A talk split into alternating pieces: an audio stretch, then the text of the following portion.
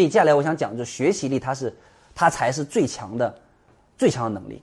也就是说，当你能在二十几岁大学毕业前，你能有一个好的学习的能力，你能考一上考上一所不错的大学，就代表着你在这十几年当中，你通过学习，通过这些学科的学习，你发展出了你可以专心致志、排除干扰、专心学习的能力。想象一下，十几年能考上一所好的大学，你你，请问你你你你你你。是不是也能代表着你背后有这个专心致志、排除干扰学习的能力？想象一下，你能十几年在在这个学科当中能去考上一所好大学，能经历过那么多次考试成功，是不是代表着你能可以坚持不懈，可以遇到困难没有被击倒、没有放弃，能去坚持这十几年坚毅的能力？是不是代表着你有较高的自制力？你可以面对同学们去玩手机，面对同学们去旷课，面对同学们每天去聊天、爱美比拼，你有较高的自制力，你能怎么样？你能抵制诱惑的能力？是不是这十几年的能力代表着你有目标感？你一次一次知道自己的学习成绩应该怎么样去提升，你应该考一个什么样大学？你下次你要进步多少？你应该提升什么什么学科能力？是不是说，是不是代表这十几年能带领出来你做事的目标感？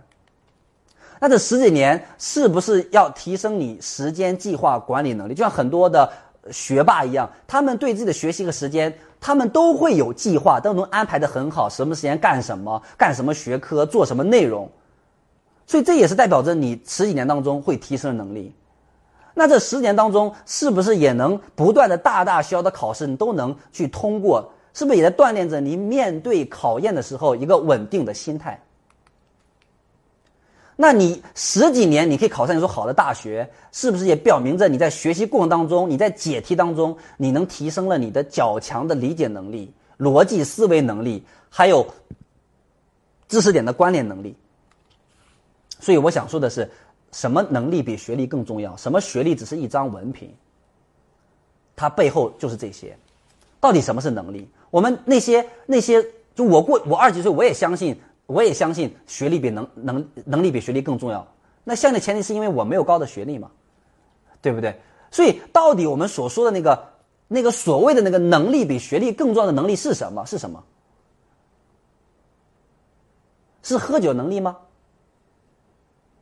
是拍马屁的能力吗？是什么能力？我不知道。所以我觉得，一个人只有你自己做事情，自己有做事的能力，才是最强能力嘛。所以我觉得这些十几年当中训练出来背后的这些能力，才是你真正做事的能力。当然，在这里我不是说，呃，学历不高他就一定做事不好，没有的。这里面是个概率的问题，就是确确实实在学历不是很高的人里面，一定有优秀的人，一定有。但这优秀的人，他虽然没有取得高学历，但是他一定有这个高学历背后所谓的学习能力。所以这是少数人，所以大概率上来讲，你的这些能力，你你你你你你你就是通过这里训练出来的呀，对吧？所以我们说这是概率的问题。所以我们来看招聘会，就是你带着孩子去看招聘会，你看那些普通学校。有大企业吗？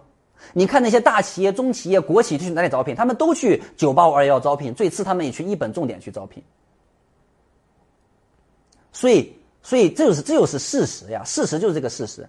那那那那那我们说那些大企业，他是他他他招聘 HR 是他他傻吗？他为什么去这里？因为去这里我不需要，因为招聘。我没有那么多时间去了解一个陌生人。我了解你最快的方法就是先看你学历。为为什么？因为学历代表着你有没有在过去的二十年的时间，通过这二十年的学习锻炼出来这些能力。当你具备这些能力的时候，我相信你来我的公司，你能很快的适适应，而且呢能去做好。所以这就是判断一个能力最快的方法。我哪有那么多时间去了解你啊？对吗？今天，今天我的大学同学群里面还发了一个信息，呃，有有我的朋友在抱怨，抱怨自己当年没有好好的高考考上一个好的大学，然后没有一个好的学历。他说我在技术上，我在技术上已经拿到了，已经达得到了软通华为工程师的认可，因为他是大学毕业，然后去学了那个学那个 IT 嘛。所以，所以，所以他他拿到了，他被那个软通还有华为的工程高级工程师就是就是认可了，但是没有被录取的原因就在于学历。所以一个一个一个一个特别的呃呃很努力的技术上很努力的要进一个大的企业，就发现还是被卡在了学历上啊啊！那我们说，所以学历它不仅仅是一个敲门砖的作用，它真的是代表着你背后有很多的能力。对吧？当然，我们说很多很多有有有也有学历不是很高，但是很优秀的，一定有这样的人啊。我们说这样的是比较少数。第二就是他的优秀的前提是什么？优秀前提是他虽然没有在学历上体现出来这个学习能力，但他一定是在一定在生活当中一定有非常强的学习能力。一样的也是必须要这些能力。所以我们说学习的意义是什么？学的意义就是在这十十几年当中，这么多学科当中，来培养锻炼这些能力。对吧？很多人说有很多孩子，有很多学生是高分低能，所以我我我认为不存在高分低能这个词。我认为高分没有低能。啊，很多人说你看那高分的孩子，你看这跑到单位里面这傻，就跟傻子一样，呃，不知道跟别人怎么交流，情商特别低。我在清华大学的时候，彭凯边就有讲过这个问题。为什么你觉得一个清华北大毕业的情商比你低？是因为人家在过去的二十多年间，人家没往这方面使劲儿。所以人家不会很正常，但是他有很强的学习能力。所以当他知道原来沟通、原来情商很重要的时候，他会在短时间内很快学会，甚至超过你。所以这就叫学习的能力，这就是这十二十段学习的。很多人说，你看，你看这个人，他都不会，他都不会自己，他都他都不会自己干什么干什么。你发现了没有？你你看到哪一个哪一个在科研里面那些那些研究的那些那那些那些科研人才，人家的吃饭，人家的干什么都不用自己做，都配的助理。他需要去在这上面花功夫吗？不需要。所以，如果说你告诉我一个一个高分的人，他他怎么样？他他他他什么什么什么？呃，清华北大的他他自杀了，他抑郁了，或者是他什么投什么负担投毒事件，或者怎么样？那高这不叫高分低能，这叫心理健心理出了问题了。他不叫低能，能明白吗？就是高分的人，我认为他都是一定是高能的。他只要学就高能，或者说这他这这个能力他没有必要，他就不用学习。